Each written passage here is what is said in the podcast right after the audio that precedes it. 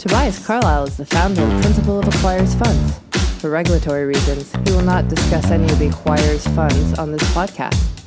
All opinions expressed by podcast participants are solely their own and do not reflect the opinions of Acquirers Funds or affiliates. For more information, visit acquirersfunds.com. Hey, it's Tobias here. If you want to learn a little bit about my firm or see my portfolio, head on over to acquirersfunds.com. And we are live. It's as always 1:30 p.m. Eastern, 12:30 p.m. where Bill is 10:30 a.m. on the West Coast. 5:30 UTC. Got zero eyeballs.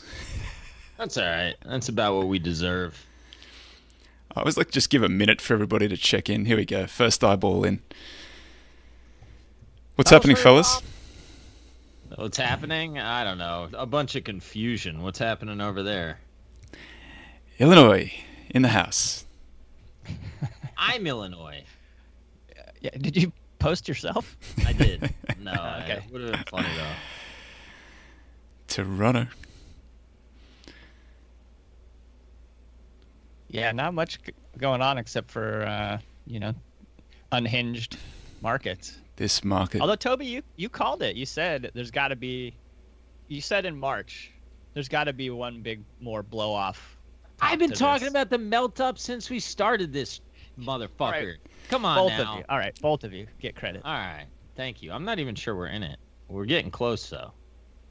Yeah, get that retail participation. Somebody asked me about that. I don't know where Jeremy Grantham said it. I think JQ was saying that retail participation was the last leg. Mm. The last box to check of the bubble criteria. We've got it now. Wow. Be careful what you wish for. Like, if- I'm gonna be like real dumb here, but like I don't know that Grantham is who I'm gonna go to for the for the bubble talk. Although he is the go-to bubble guy, so A little bit arbitrary, I? right? Who am I? He's just he's been they've been wrong for a long time. I don't know. Uh, They're always again- wrong for a while though, on before they're right. yeah, it's been a while. If you're a disciplined value guy, that's what happens. I guess. Uh, look, I think that there's a difference between. I mean, I was with a disciplined value shop. They underperformed for like five years. That cost me a lot of wealth. So you know, like, is that is that being disciplined or is that just wrong? I'd argue after that long, it's sort of just wrong. That sucks. I mean, you know, but I'd say the same thing to myself. Eventually, you sort of gotta say what's going on here. So what what And- what do you propose that people do in that? Like, say you've got you've got a discipline right that you're following, and for whatever reason, you know that it periodically underperforms, and so at the time that it's underperforming, what do you do? You abandon it and you go, you become like a YOLO. growthy value guy. No, YOLO that's not it. I, I would say the thing that I was most upset with with how that relationship went is a significant reason that they underperformed is they never put cash out the door. And I think that when you when you allocate to an equity manager, you're not necessarily allocating to that person to make cash decisions on your behalf. So they were comfortable buying things at certain prices and then when they went lower they wouldn't buy more because of portfolio construction issues. And meanwhile cash drag was just like assholing me. And i was asking them if you're wrong then sell. But if you're right then let's buy more. And that's sort of where that's where my beef came with that particular relationship. I mean i, I know i don't think that you abandon your strategy. I think that's a very foolish game. But i, I do think that that particular my beef with that is different. And I think that GMO has made tactical asset allocation decisions and been wrong for a while. Uh, now, whether or not they're wrong over a hundred years, I don't know. But like, I, ju- I think that their one Q um, letter that I read last night, I think they said there's something like 22% equities. I mean, that's a really bold call. Um, it might work, but that's like not.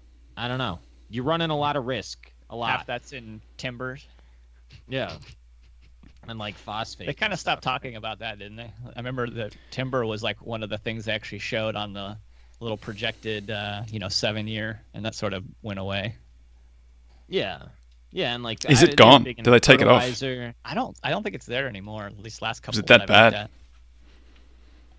Or it's not an asset class anymore. It's too bombed yeah, out. I don't know. Maybe. Whose I mean, intro is it? Like, who the hell am I? I'm just some schmuck on a podcast, and they're like GMO. But at the same time, you know, Goliaths can fall at times too. That's true. Mm. It's an interesting line of inquiry, and I think we should continue on with it. I just don't want to be one of those sh- like uh, Netflix shows where the intro comes like after 20 minutes into the show. Welcome to Value After Hours. I'm your host, Bill Brewster, with my co-host Tobias Carlisle and the esteemed Jake Taylor. Toby, what are you going to be talking about today? Yeah, it's a real struggle to find to figure out what I want to talk about. Uh, value getting absolutely shellacked, getting bombed out at the moment. Uh, Buffett bought something, so that's nice. Tesla up fifty percent in the last five sessions to the moon. There's a lot of those uh, Didier Sornette waves out there. Shopify's got one too. Everything's going vertical. Uh, nothing that I own's doing that, but uh, it's interesting to it's interesting to watch it. It's like being a Bears fan and watching the Packers destroy you. there you. you go. Oh. Uh, Jake, what are you going to be talking about? I have uh, I did a little bit of homework. I'm showing up with how will you measure your life, which is a, a nice little article from Clayton Christensen. So Nice. Uh, how about you, Bill? What you got? I don't know. I've been thinking a lot about financials lately. I guess we'll probably talk about that. It's I'm more confused than I've been since probably Mayish. So we'll see. Uh, right after this, Jake, you want to talk about living a good life first? Like, let's Well, get this thing lots off of on a. lots of people tuning in for the for the veggies. Yeah. All right. Let's give it to them. All right, we can go first. Uh, Investing podcast, learn life. It's basically a Berkshire meeting. Let's do this. That's right. So uh, the first thing is I'll how this came up was I'll give you guys like a little hack that I do. You, you know how you read an article or uh, you know maybe a blog post or even sometimes a book where you're like, God, that was really good, and I know I should probably read that again at some point. Um, and then you put it on the shelf and you kind of forget about it, and then maybe like ten years later you come back and you see it and you're like, oh, I probably should have been reading that like two or three times in the interim, right? Well, what I started doing was I'll make an actual like calendar uh, appointment for myself with a it'll just say like read this. And i have this particular article set to pop up every six months i think. Because it you know it's a two you know five minute article to read uh, and it just is a really nice way of sort of like regrounding what's important in life uh, so without further ado on that, um, this is it's a Harvard Business Review from 2010 article uh, by Clayton Christensen, who's you know popularized a lot of work on disruption, um, which maybe we'll get into more disruption stuff talk later when we talk about some of these things that are happening. But um, so what's really nice about this is that uh, he wrote this towards the end of his life. Actually, uh, I don't know if he knew it at the time, but uh, he probably kind of knew. But um, so he asked himself, there, he's talking to all of his students because he taught at, at Harvard for a long time. And one of the, he asked them three questions. Number one is, how can you be sure that you end up happy in your career? Number two was, how can you be sure that the relationships with your spouse and family are enduring sources of happiness for you? And number three was, how can you be sure that you stay out of jail? And Mm. like, you know, everyone thinks he was joking about that, but he like Skilling was a, a classmate of his at at HBS. Um, so it's a very real thing. Like there were multiple guys that he went to school with that he said were good guys in school that ended up in jail, and so you can Hmm. somehow find yourself there even if you never had that intention, right? So. Um, he's talking about how the most powerful motivator for people isn't money. It's it's the opportunity to learn to grow in responsibilities contribute to others and be recognized for your achievements. And he's he said when he thinks about that that you know you have you have to look for that in your own career but then also your ability to give that to others by being a manager is actually like a huge opportunity for you to do great good in the world. Um, so he- here's a great story that he has. Uh, so he was in the the Rhodes program at at Oxford, uh, and he spent one hour per night thinking about and praying actually uh, why to figure out why was he put on earth and he spent hour after hour every day thinking about that and like basically meditating on that and what he said was that that was the the single most useful thing that he ever learned and that it kept paying him back multiple times over the rest of his life um, as opposed to if he could have taken that one hour and learned some he says like some new econometric technique uh, like he would have used that maybe like two times the rest of his life. But he spent that hour paid back every every hour that he spent every night paid like for the rest of his life. Um, so and he says like how you allocate your time energy and talent will shape your life strategy. So I, I found that to be a really interesting idea like you, that we all have sort of strategies uh, that are that our life can unfold from just like a business um, so he says if you have a high need for achievement it's most likely going to be directed into your career because the feedback loop is the closest there. You know, you get the promotion, you get the pay raise, you get recognized, um, you get to feel like you're making a big difference. But the that tends to then people underinvest in their family, and because it's a longer time horizon on those things. Like you can't you know the the time the kid's 20 years old you realize you did a good job or not right but all along the way it's sort of hard to get that same feedback as opposed to in your career where it's a closer closer feedback loop um, he says that all families have cultures just like companies and eventually the power tools of coercion and threat and punishment that can work in a hierarchy in a business uh, will not work on a teenager uh, so you have to work on your culture the whole time while they're young so that uh, everyone's sort of on the same page. Like, how do they respond to problems? That's sort of what a culture is. Um, and then maybe the most interesting thing in this, he's he talks about how marginal cost thinking will lead you down paths that end up getting you in trouble often.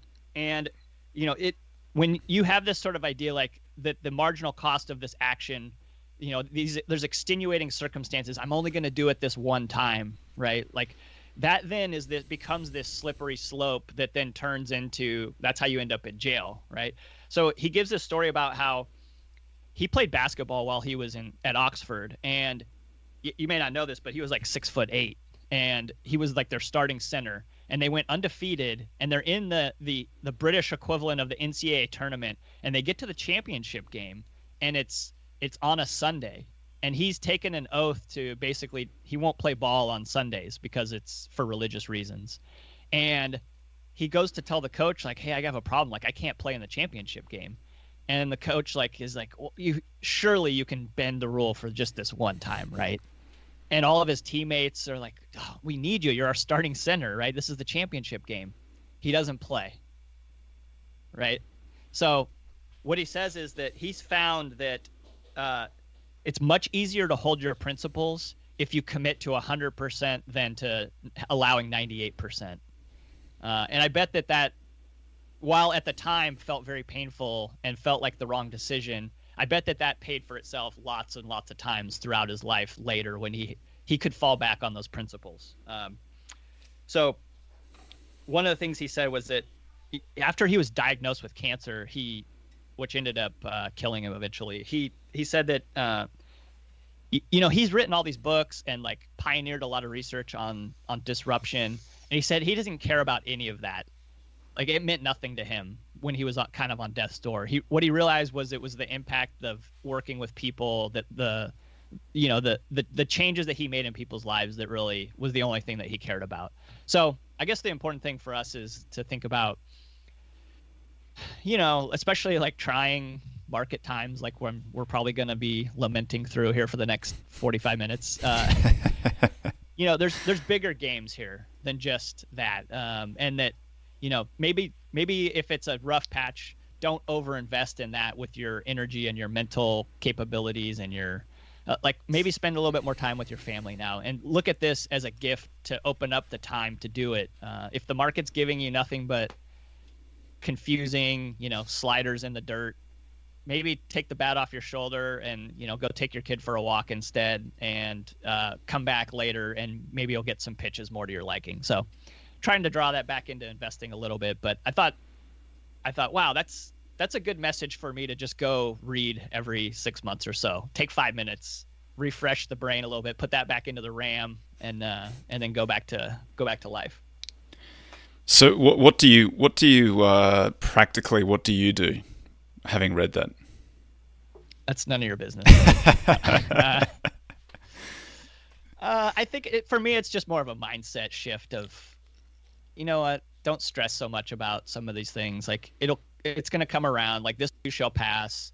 Uh, go enjoy a little bit more time with your family right now, um, and not have and not feel like that. That's the only one game that matters necessarily. I like that. I did the same thing, except I watched the movie A Good Year because my wife loves it. I've watched it so many times, but only because she. I've basically got it memorized because she wants to watch it. So every now and again, I put that on because it's uh, it's the escape fantasy. The guy, you know, goes to the French vineyard, decides that he's not going to be a trader in the city anymore.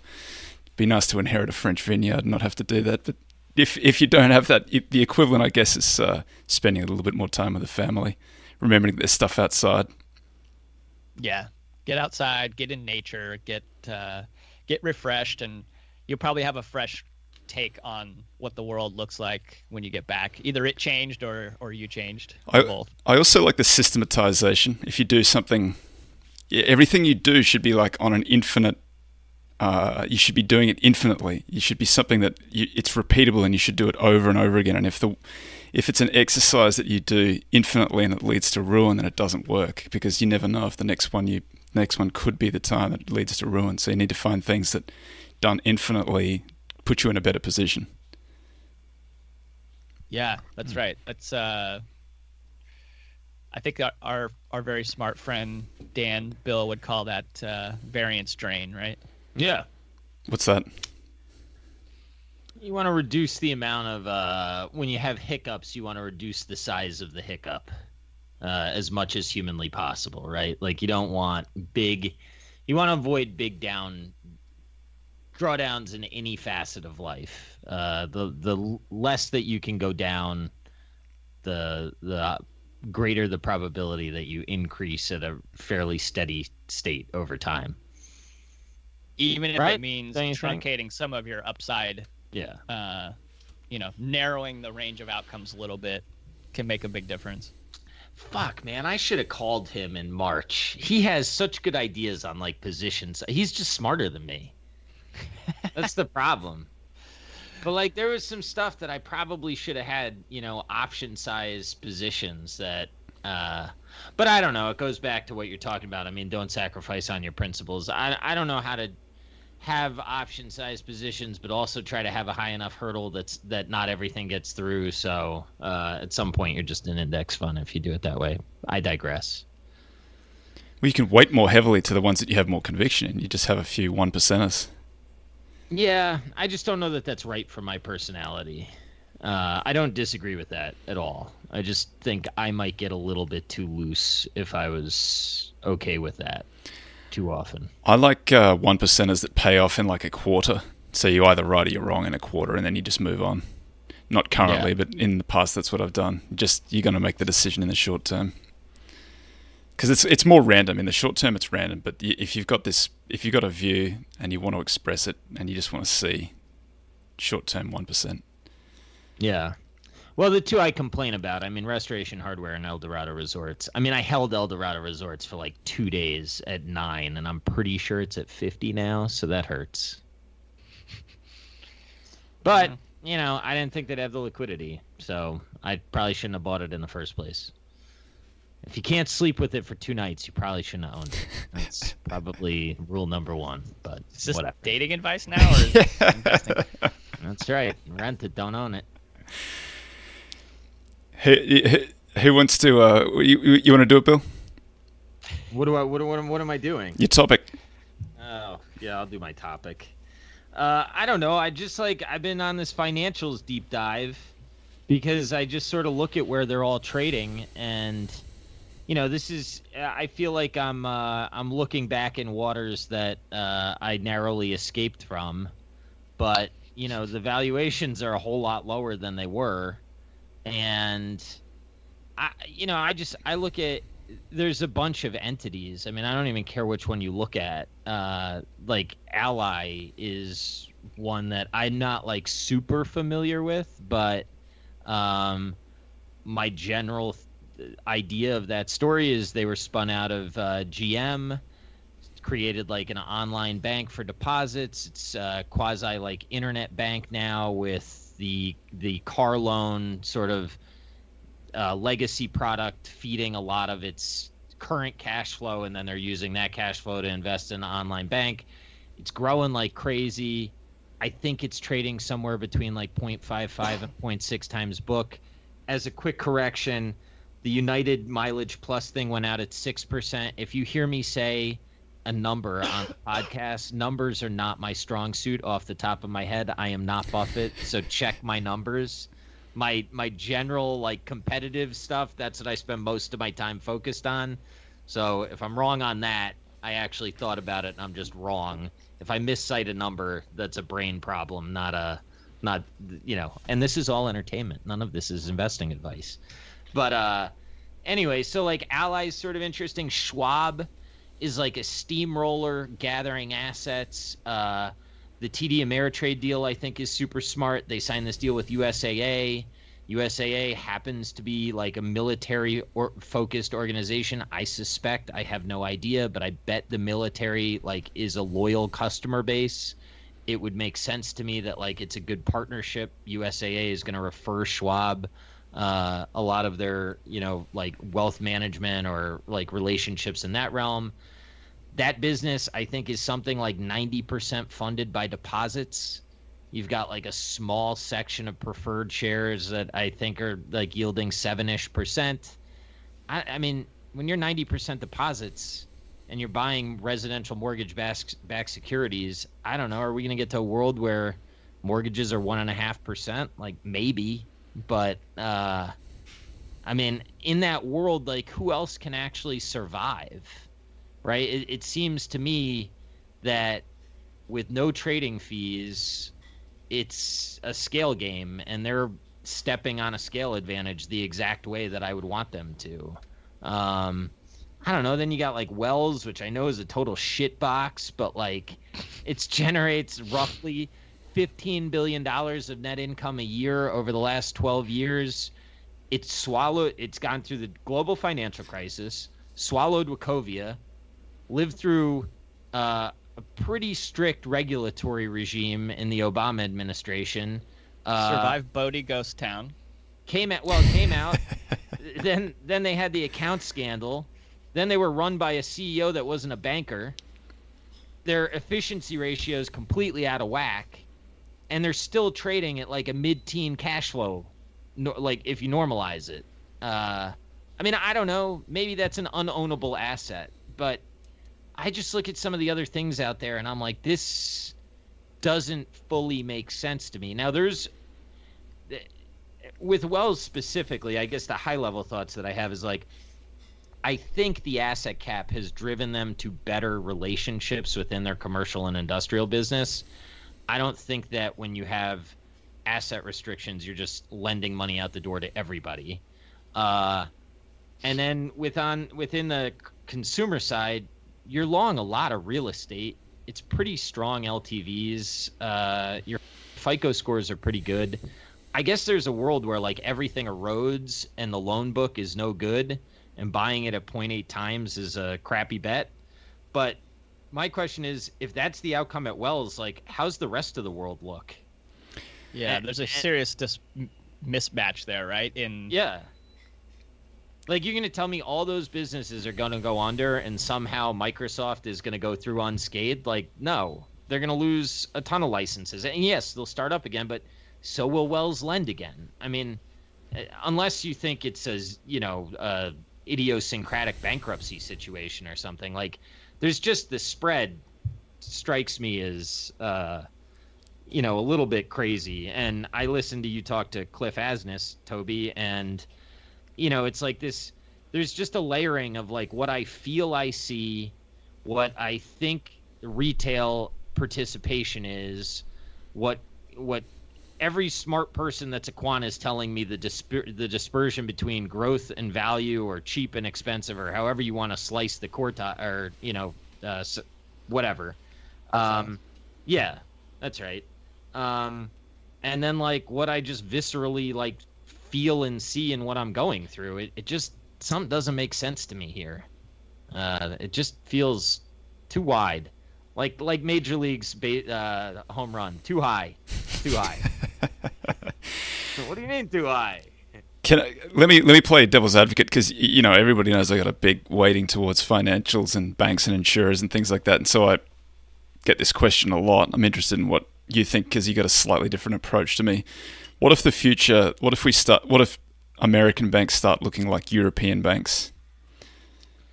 Yeah, I mean, look, I think it's possible. I that is why I favor the scale banks rather than the the sort of like like I know somebody that I think is pretty sharp, and he plays the regional banks, and he plays them on the theory that he thinks that they're going to have to acquire each other to scale up, and I think that that's a reasonable strategy.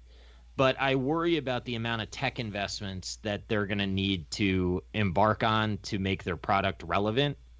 And I guess that the the larger American like JP Morgan, for instance, and and Wells with what they lead on the debt side, I just think that there's a lot of fee revenue that might be there that may not exist elsewhere. But I'm also sort of stupid in this area. I, I probably shouldn't have a strong opinion of other banks, but I do think that there's something about American culture that I viscerally feel like we'd probably be able to extract more fees than like Japan, for instance. But that may be wrong. How have Japanese banks fared? Not very well. I'll tell you though. Actually, from yeah, it hasn't been good. But my portfolio, I mean, I have a lot in Charter and TransDigm. So in a world where like rates go to zero, like some value guys are going to hate me because we're going to recap those companies and get huge dividends out of them. and like people are going to be like, but they have so much debt, and I'll be like, well, just keep heaping on more because it costs nothing. So it's sort of like for me, it's like a natural hedge to have uh, some some financial exposure. And like Schwab to me is just one gigantic call option on rates, which may never go up, but if it's not, you're sort of like you're bringing in a lot of assets in the meantime. I mean, I know that you're sort of swimming upstream, but uh, I don't know, it's just very intriguing to me. Does the thesis require rates to really pay, or can you kind of get there just on Schwab doing better and absorbing some of this other stuff? I mean, I don't think that you could not have a scenario where you're investing deposits that cost you zero at less than zero, right? Like that would not work. But yeah, I think if you could get, uh, you know, a 150 to 200 basis point spread over zero, like yeah, that business could probably work. It's probably you're probably not going to like get super rich on it, but I don't think your downside is huge. I'm a value guy, mate. I'm not trying to get super rich. That's all I'm trying to do. Avoid the downside. But that's what I mean, right? So like you think about like what's this everybody's questions about Schwab and interest rates and the, where they've been going. I mean, that's why it's trading where it's trading. If interest rates were 6, that company would be huge. So the question is is it at all possible that all this fiscal policy and you know all this debt issuance and all that shit actually happens to push rates up someday. Maybe it just creates excess capital and it never happens but has it ever happened before? have rates recovered before? Well i mean the I, my best analog would be the 70s and 80s and like rates went up then right? So why would it never happen but they, again? they weren't zero. i guess they, they weren't zero. They, they get close to zero in like the 40s or 50s i think late 40s yeah. early 50s that was zero i guess they recovered then but some some might say that was a unique situation because the us was the only place in the world that wasn't really bombed out literally i mean i, I really have no like my rate idea is no better than anybody else's. I guess what I'd say is like they are using deposits to buy five year. It, it appears to me five year arms. I mean, is a five year adjustable rate mortgage going to be zero? I, that's just a hard world for me to fathom. And like I said, if that's the case, I mean, charter is going to be worth a lot. So will TransDigm. Like your debt stack now costs nothing. So okay, let's just do it. Like that doesn't Yeah, make think- sense, you know? I, I think if you're if you're calculating sort of a range of outcomes based on different variables, you know, you have you have different ways to win or lose from different scenarios. And you know, rates go up, uh, you know, maybe you win with Schwab. Rates go down, maybe you win with TransDigm. Um, I think that's a smart way of doing it. Like you're trying to cover, like placing bets in a way that allows you to not get too tilted in one direction or the other about things that real literally no one on earth knows the answer to. Yeah, that's my general theory, right? It's like a natural hedge against uh, some leverage in your portfolio. Also, to the listeners, if rates go up, Buffett's going to make it rain. He's going to pay a dividend. No, no, don't get crazy. Do not- he's also not going to buy stock. I'm just saying, a lot of cash will accumulate in the entity. So what? What's uh, so? Insurance companies look like again. I mean, Yeah, I guess that's that's harder though, right? Because when rates are low, the underwriting gets harder, right? And then when rates are high, it gets softer, right? There's what sort of that- like what is like a hurricane doesn't care about rates. Yeah, no, I know, but like when rates are high, people will underwrite at a loss to get the float to invest the float. The I I don't know, I don't know. yeah. I think but the do know insurance cycle is a his- little different. I don't think it's do necessarily his rates bank driven. holdings are going to go through the roof if rates really go up, subject to default risk, but. Good one. So what are you looking at? Uh, Ally, Sh- Yeah, I Wells, mean, I'm, Schwab. I'm doing all of them. All of them. I'm just sort of interested in figuring out. I, I don't digging have like a strong view. Wells feels too cheap to me, and Schwab feels like a bulldozer that I sort of want to partner with. Uh, whether or not the cheapness offsets sort of the crap in the entity is another story, but that's the age-old investing question. What about Bank of America or something like that? Yeah, I mean, I, I like that. So does everybody else, though. Like, I don't know. Not according to the stock price. Yeah, well, that's fair. That's fair. But yeah, Moynihan's done a good job. All right, good stuff. Shall we move on to mine? Not, not really, not really a huge uh, uh, topic this time around. I'm just noticing that uh, value getting absolutely destroyed. The spread is as wide as it's ever been. Uh, the growth stuff, expensive stuff, glamour stuff, going absolutely vertical. Um, very tough time to be a long short value investor. I got to tell you, it's uh, it's unpleasant in the market at the moment. Uh, getting Other than that, how was the play? yeah, get, getting punished on both sides of the book is uh, that sucks when the market's just going up. Uh, and I don't know how long it can go on for. Obviously, it can go on for uh, a really long time. It can be really extended. Then again, could just wake up tomorrow and play the Rach three as uh, as Taleb used to frame it up. Like you, you know, Taleb used to say his whole strategy was just you lose a little bit of money every day. Then one day, it's like trying to learn the piano. You can't play chopsticks. You can't play anything. One day you wake up, you can play the Rach three. I keep on hoping to be able to wake up and play the Rach three, but it's uh, not yet. Not today. Certainly not today. Um, I, I I talked to Cliff. I was kind of hoping that. So Cliff wrote this paper in uh, in 1999. He didn't actually ever get around to publishing it because at the time that he wrote it, I think it was. I'm going to slightly mess up the name, but it was like Bubble Economics or something like that. Do you guys know the name of the one that I'm talking about? No. Pretty famous paper. He, he it's public. You, I mean, it's not it's not formally published, but you can find it everywhere. It's on AQR. It's on SSRN. It's, it's all over the place. Basically, just saying that the market was uh, fading all of these, you know, then like better companies. Uh, now, not not better companies, but still, they're just way too cheap for where they're trading, and a lot of money was flowing to the to the darlings of the day, and he didn't get to publish it because the the, uh, the market turned around in the interim, in like uh, overnight or in the week, or however long he had it in with compliance, whatever happened. Uh, I was hoping, like like some sort of uh, cargo cultist, that uh, if I built my little airport out in the middle of the jungle, that I could wave in some some cargo from some planes flying overhead, but it didn't work, surprisingly enough. Not yet. You didn't try hard enough. You got Yeah, got to go back and do it again. not sufficiently, not not not not similar enough to the uh, to the airport to get it to come in. Bubble logic, thanks, thanks very much.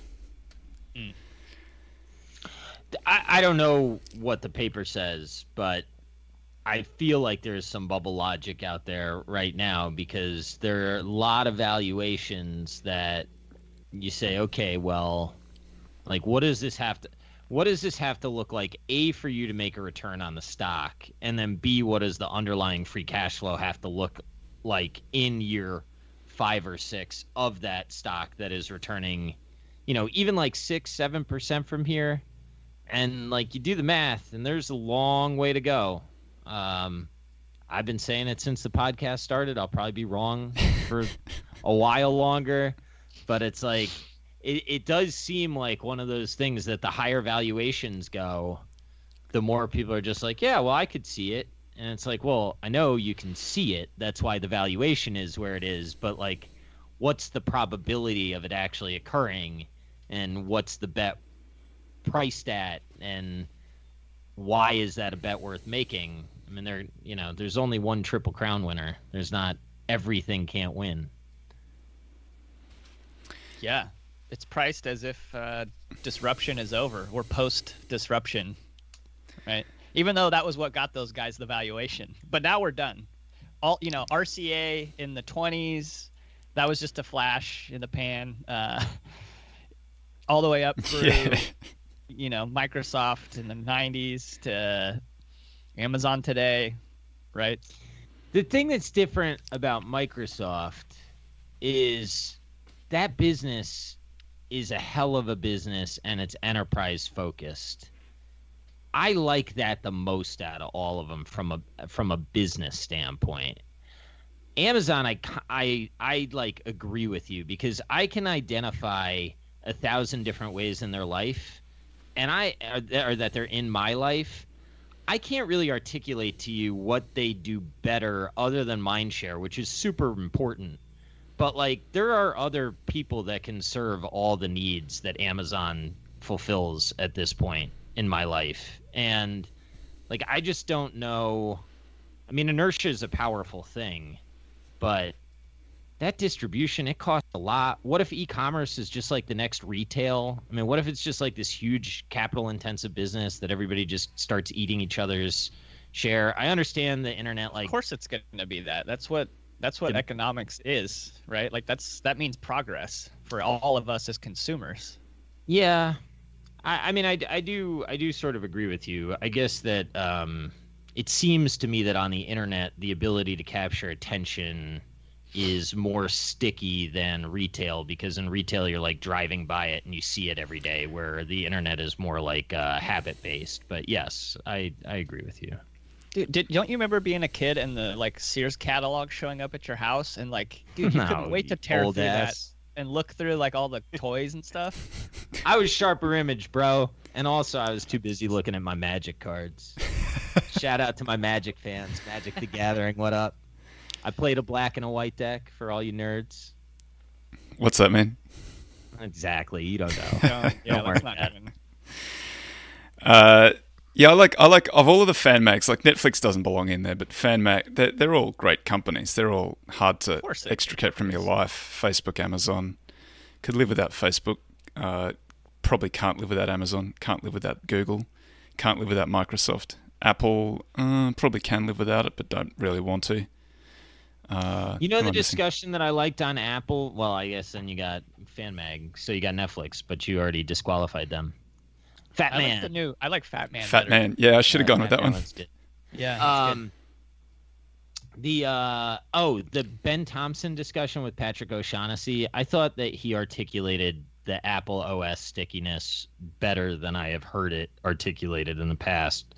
In that he said like basically the phone is the smallest iteration of a of a screen, and like what's the next the, the you probably aren't going much smaller unless we start to get into like chips in your house. yeah, with that. No, that's right. Yeah, yeah. If chips get in your body, all bets are off. But as far as subject to the next big technological leap in that way, I did. I think that the way that he talked about the OS being the stickiest thing since Windows was something that I had not thought of before. Why? Why does he say it's so, so sticky? It's just like they they own the most important screen in your life. The screen's probably not going to get much smaller. So for No developer is going to be working on like some third OS that's not Android or yeah, or iOS, right? Like there's no there's no one there. The uh, VR. yeah, well that's possible. I mean, like I people have said a lot of good things about Oculus. I got to try one. I I, uh, I I don't have an Apple phone. I use I use a Pixel phone, and I love it because because it's the only one that because their search is so much better. You're such a loser. Dude, I- the search is so much better. It understands my accent, so I can talk to it. I talk to Apple, and it doesn't understand what I'm saying. Uh, you've already got a wife, so you don't need an Apple to peacock. But They look back in identical. Like if that days, was it was important to have the Apple on the on the table. Let people know I can afford this. I'm no There you Pixel user. There's my That's my. You're no pixel hobo. That's right. I've heard about those Pixel guys. They all have accents and facial hair. Uh, let's talk about Tesla very quickly. Tesla's up 50% in the last five trading sessions. Um, I have been short Tesla in the past. Just I know everybody already knows that, so I just I have a little bit of bias. Just going to be upfront about that, but it just seems absolutely bananas to me that, that I, I don't know how it gets in. I mean, I've got Fat Man up on the screen, so I, I guess it's it's in that brace of names. And I guess people are just mashing the keyboard and like buying that along with everything else. But there's no way in the world that that company is anything like any of those other companies in there. I just, I frankly don't get it. Well, that's because you look at things like free cash flow, sir. The most frustrating thing about Tesla is that Ross Gerber, who I know is not one of the 10, sits there and shits all over Buffett and then makes a ton of money on Tesla. It's just like so frustrating. I'm not sure that he does. He has a he has some. Shout out, you know who deserves it is my man uh Vital uh, how do I how do Vitaly I say his? It's it's Vitali, right? Or Yeah. is it Yeah, yeah. That guy that guy deserves it and I'm happy for him because that was not an easy leap for a guy that's publicly a value investor to come out and and take that position with the research that he did on that stock. Like he I am all in on supporting him. Ross Gerber, you get no such love. Well, Ross is like to give Ross credit. He has said in the past that when it trades down, when it traded down, he sold out. Like he's got some sort of sell discipline there, based on I don't know exactly what it is. I just noticed he had a tweet where he said something like He that. He did tell people to trim. That's true. Uh, I, I think he's done. I, I Ross gets a lot of heat, and he you know he calls a lot of the heat on himself. But he that's he right. That's why I dish it out. that's fair. I mean, I'm just saying that uh, he's he's a little bit less caricaturish perhaps than his Twitter might, might make you think. Because I do I have seen him tweet out some things that I was like, yeah, that's that's that's financial advice. That's proper financial 100%. advice. He's just a troll, so I troll him back. That's fair. You control. yeah. I'm I'm very disappointed though to see uh, the victory lap that Elon seems to be doing. Uh, I mean, Ah, do it. no, this I, is dude, you would taunting the hate me SEC. if I was Why a- don't we have? I don't like people flouting the rule of law like that when Is all he of us, everyone else. What's what law is he breaking? Like, so we're talking about suck Elon's C, S Elon's C. Okay, that part is not necessarily. You're not even illegal, including that. No, that's just poor sportsmanship and not how the game should be played, and not the example that you should be Oh, I setting disagree, other dude. people. You need heels in life. I'm. I mean, dude, if he if he abided by the rules, he wouldn't be what he is. And if he if this is his Icarus trade and he falls, then I'll point at him and say, "See, nobody should have done it." But if I was him, you would hate me. I would be bragging like crazy. You can win with class, also though. Dude, think of all the hate he takes. He's Ah, it's not man. him. You want him to be a different guy. It's not who he is. Just All treat right. him like a heel, like the guy that you hate, but you know, he's good for ratings. He's you know. I, I like. No, uh, I, I want to like him. I want actually I want him to inspire a whole new generation of kids to dream bigger. And a lot I think people do look up to him from like a you know science and like there's a lot the of people who Tony do. Stark Yeah. type of uh, you know persona that he's sort of crafted. So why not then take the next step of being classy about it and and then setting a good example for all those people and not being a dickhead about it? It's not in his DNA. Come on. It's not. Well, let's aspire to be better than our DNA. I would never want my kids to be Elon Musk. I don't aspire to be him at all. I'm just telling you who he is is the heel in my world. And I'm saying we need heroes in a time like now, and that's not heroic behavior. Yeah, well, no doubt, but that's why I go to Berkshire. Yeah, that's fair. I, I get it. I'm just, I just want better for humanity, I guess. Yeah, well, look, they're the Peter Kaufmans of the world are not as visible as Elon Musk, right? So, uh, That's that's where we went wrong. seek well, but he doesn't want it. You know what I mean? And like he's the guy that deserves the adoration, but the most of the in my experience, the guys that I admire are not people that most people know. Uh, you know, there's some that just got so successful that you can't help but be known, but uh, you know, I don't know. It's like my man Tupac said, "All I want is money, fuck the fame. I'm a simple man." That's fair. Yeah, I don't mind it when Davey Day Trader does it. Yeah, well, I think he's it's funny. I did. I was I was pissed at Elon over uh, the 420 funding secured tweet. That was not cool. Yeah. Uh, You're not a big fan of securities fraud. No, no, that I don't like. that's cool. But you know, this this last That's a, stock that's a bold take. this last stock rip, I would. uh I mean, it turns would out he should have. We should have done that opposite. deal. I know. 420. That seems like an insanely low. No, it's at 1400. It's a thousand dollars more. Yeah. If you are today paying whatever, 1300 1500 whatever the hell it is right now today, and how long ago was it? I think it was in A little bit over a year. No, no, two months ago, he said when the price was like at 700, like 50% ago, that Yeah. it's too high. Yeah. Nothing has changed in the fundamentals. Did he say expensive or high? The price is too high, I think was the exact Yeah. quote. I don't know. Smoking But something. what is, if you're the CEO of the company, who's all of it, well, a big chunk of his net worth is determined on that number, is telling you that it's probably too high, and now you're paying 2x that, and you're just pretty happy about it? Well, it's a momentum trade, right? It's 100%. It's in that, like I was saying earlier, it's in that Sornette, Didier Sornette wave right now. It's just, it's going vertical until it's not. Well, and You never go Vitali- for Sornette, full Well, and Vitali Vitali put out on Twitter the other day. He was like, "You're paying like I'm a bull also, but you're paying for a lot of the optimistic projections at this point. Like that's, I." I mean, I you know, I really respect how he's gone about it and and told people like, all right, you know, not not that I don't think he said I sold or anything, but he's like maybe pump the brakes on the expectations. Two hundred and fifty billion is a lot to spend on a car company. Why don't And they raise money? Not a car company. Why don't they and just go and buy? What, why don't they go and buy Fiat? Oh, I, I don't know. I, Buy all of your competitors. Like you're already priced in Yeah. way all of them. Yeah. And why are you carrying any debt at all when you can get the equity at this price? Pay out the debt, pick up a competitor, raise a little bit of money, impregnable, ne- never Balance lose. sheet with a bunch of fresh cash. Yeah, I'd be issuing shares. Oh, hard. I'd be issuing shares if I was a lot of companies right now. Shopify. Oh, Yeah.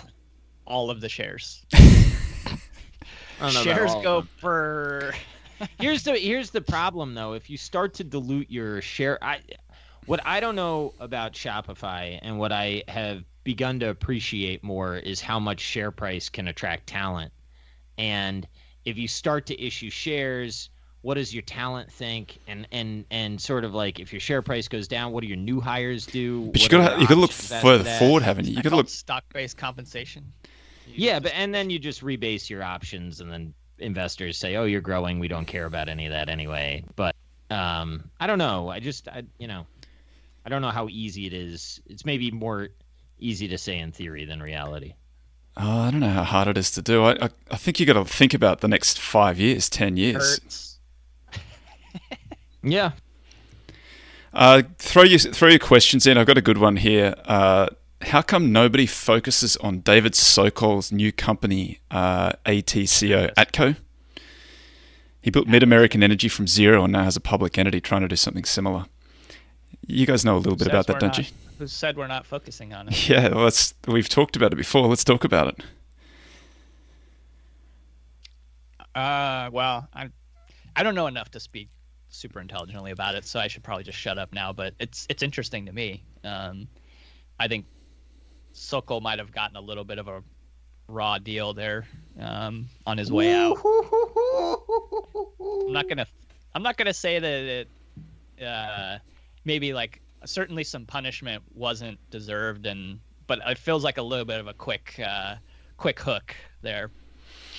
Dang, But- you talked to Charlie about that when you called him? Were you like, yo, that Sokol thing was messed up, boss? Uh, no, that didn't come up, but I, I That's probably odd. should have because it's it's actually a good question. What happened there? But yeah, I mean, I think uh, you know he's obviously a talented operator. I mean, he, he MidAmerican was a he, pretty a pretty successful company that he put together, right? And did it for a long time. So it's not like he's some bozo. Uh, I know Fairfax is involved there financially. Uh, you know, there's there's a lot to like. I think. Maybe a little still early though. Well, who gives a shit about natural resources right now? That, that's that's not. That's like nothing. the buff dog does. Yeah, so let's talk True. about that. I got a question up about Berkshire's recent purchase. Let's do that. Yeah, I mean, I don't have like particularly uh, good line of sight into Dominion. I, I have uh, some scuttlebutt that says that the assets are closer to demand pull than uh, like supply push. So if you think about it, they ap- apparently uh, benefit when a utility when people are using natural gas from the utility, they are transporting from storage to the utility, and then I guess the utility gets it to the people. Is that how it works, Jake? You're the energy guy, or the power grid. Uh, I think so. I'm not sure if I followed how you were. My so like they are not. I'll just say yes. no, I think I think that they are they are less subject to like random natural gas people just drilling and trying to shove gas into their pipes, as opposed to like a toll ro- road on true demand uh, Gotcha. that that is baked in. So it seems like the EBITDA, from what I've heard, is fairly bankable, and I I mean I like all those assets. Natural natural gas transmission to me makes sense. I as long as we continue to produce it, which the uh, energy reports seem to say that we're going to for the foreseeable future. The US is the see how- Saudi Arabia of natural gas. I read that somewhere. Yes. Well, we can't afford to get off of it at this point. Not yet. I yeah, well, we're- it's going to still take share from coal, right? And uh, now, I guess the less oil we drill, eh, like that's going to take some gas out of the market because they're gassy wells and stuff. But I, I suspect he's going to do fine on that transaction. What does it say about the range of expected outcomes that Berkshire did it? It says to me that uh, if you think that Buffett's fairly smart, the energy MLP space might be a reasonably bombed out place to play. Yeah, I think that's a reasonable conclusion. I mean, prices say the same thing. Yeah. I mean, what did I, I read in Grants the other day? Uh, it might have been last night. Something about like uh, somebody said investors are uh, too fatigued to invest in energy anymore. Okay, that's intriguing. I don't know if it's true. buy on fatigue. Haven't heard that one. Yeah. By that measure, you should be all old over school value. Stuff. That's old school You stuff. should, what? What's that, Toby? You should be all over value. Because it's tired AF. It, it is so tired, value. Oh my god, deep value. Fatigued. It is fatigue. Ugh.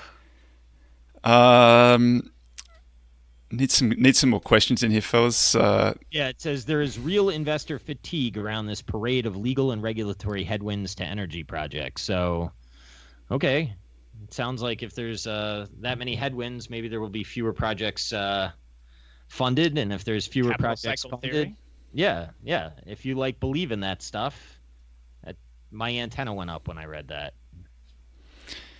So I got one about uh, will I be using the G score? Uh, I think the G score is really, really interesting. I, I wouldn't necessarily use exactly that formulation, but uh, possibly because you've got to pay royalties to the pe- person who put that together. If you want to use that, I might use my own formulation of that. But I'm not going to do it at this point in the cycle. This is a value time in the cycle. You want to be loading the boat with value. 2011 was G score time. That's Huh. right. That's right. You want to you want to be. I think you want to be counter cyclical in the market. You don't want to be trying to. G score is probably going to be the best out of every part of that uh, decile over the next decade, but I just think that's a very very tough decile to be in for the next des- decade.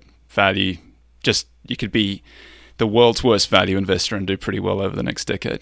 I mean, I'm probably going to show people how that works. what about uh, as just sort of a a hedge for you over the if it's like if It's like- this takes two more years, yeah, I need a little G score mixed in in the meantime. Even though I know it's going to hurt on the ten year, I got to survive the two years. yeah. Hmm. That's now we're talking style drift for career risk purposes. Or- This or it's like business insurance, business hedge. It's real. It's real though. Look at look at every value portfolio. yeah. That's right. It's a business hedge, right? Uh, I I wouldn't do that because I just think that you, th- th- there's a chance to be uh, kind of I don't want to say heroic. That's the wrong word, but there's a, there's a chance to kind of you know make a name by being the value guy when the market turns, and so that's what that's what I'm trying to do here. I don't want to like muddy the. I'm not going to put on. options or something just for like buy yourself two years worth of time if that was to Dude, why are you trying to make my man style drift? I, I can't do it. I can't do it. right? It's just it's Just it's against teaming. my DNA. It's just against my DNA to do it. yeah. I can. s- my kid, my kid is outside my window running with a hose between his legs. It caught me off guard. It looked like he was well endowed and not That's, wearing that's not a hose. Sorry, Toby. I didn't mean to interrupt. No, Jake a- trying to make you style drift. Another good question: uh, How did value do during the disruption of railroads? No data. So that's the that's the analog. Uh, oh no, no, sorry, that's not the roads. Is the is the analog? Yeah, value's done okay uh, following every little boom. I think railroads were about 1825. It was Vanderbilt coming off the steamships. They decided they should put a steamship on rails. I forget the exact run, but it was like some Albany, something like that. Uh, very, very interesting period. I'm reading a book about it right now. I got four other books on the same period to get through, and then I'll I'll come and give my book report to everybody on Veggies from on that but- it time. Isn't isn't the answer most likely going to be that there are periods in history where things everything looks like it's going to change and everything looks rosy and people naturally pile into that and then because of that there are assets that are forgotten and lo and behold once the change of history is not what people projected the assets that were forgotten outperformed like isn't that sort of Yes, when, but when we we expect the data to be that yes, but this time might be different. Yeah Yeah, I mean, yeah. The, the difference is Rosie isn't even in the cards. Like, look at the unemployment number. Like, we're not. You could I tell you what's- 2019. You could have told me that that might have been true. Dude, I'll tell you what's tough is like you look at how all of this is flaring up in in places, and I get that deaths are not up and it's skewing younger and all that stuff, but the it seems to me that the the reason that the southern states are flaring up is because people are inside right now. I would suspect that the northern states are going to do some of the same when people go back inside. And like if you got a quarantine for 2 weeks, like uh, I was talking to my mom, my mom's in Arizona. Illinois said if you come here, you got to quarantine for 2 weeks. How like how are people going to travel? Then any discretionary travel that you may have had that's interstate or sort of north to south, that's going to go under like in in Chicago if you can't be inside how are businesses going to operate at all in the winter? Like i just think there's going to be and i understand the market's forward looking i get we've been through that. I understand that it was that was the march sell off and we were down 35% now you got to think 18 months. I get it all. It's just hard for me to process. Well, how, and it's how hard for me to see square that like- data with California? So California, you know, basically you're outside all the time. Um, cases like I think today when I checked the data, it was like the largest number of cases on a single daily basis that we've seen, and the deaths are six. So the deaths are as low as they have been since March 22. I think I had to run it back to look. So I think there's something very odd happening with that data. They're clearly bundling in with it uh, the new test that they've found where somebody's had it previously and they're not currently sick. There are some states that do seem to be struggling a little bit. So I don't know what causes that. Maybe, maybe you just got to get to twenty percent. Uh, once you get to twenty percent uh, of people who've had it, for some reason it can't then pass on. So New York's kind of there, and it looks like they've just about conquered it. California's getting there. States that haven't got there, and in Australia, which like they just didn't let anybody in, so nobody really got sick. But now they're having a real second wave, and I just think it's because they've got no immunity to it. It's just got to burn through. And uh, the the objective of flattening the curve is just so that we don't overwhelm the, the hospitals and things like that. And so, to the extent that we can do that, but otherwise, you know, there's kind of no way of avoiding this thing. It's it's going to be like the flu; it comes around once a year, probably. So, to shut everything down again, I think is suicide.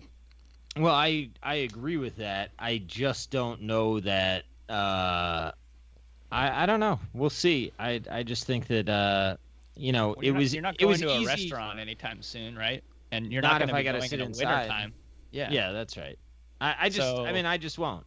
But I also have high blood pressure, even though I appear to be a pretty calm guy. So I'm not trying to die over this shit because I needed Well, a steak. I'll just cook it at home. Isn't that That's one of probably the why I have high blood things? pressure. Even if you weren't to die, though, some of these stories I read about the longer tail of lasting. Fake Problems. news. They're just Really? trying to scare know. Like you. Rudy Gobert still like doesn't have a sense of smell months Uh-huh. later. Uh, I don't really want that. I, I don't know. I just feel like, yeah, you maybe this is swing- taste. of course. I could give up smells. If like if I never had to smell myself again, I'd be totally fine with that. But the taste thing, I would be bothered by. As much as I'd like to continue down this track, No, this is really. I'm sure we have like Riveting. zero eyeballs now. we're, we're right on time. So uh, thanks, folks. It's a cracking episode. We'll see you next week.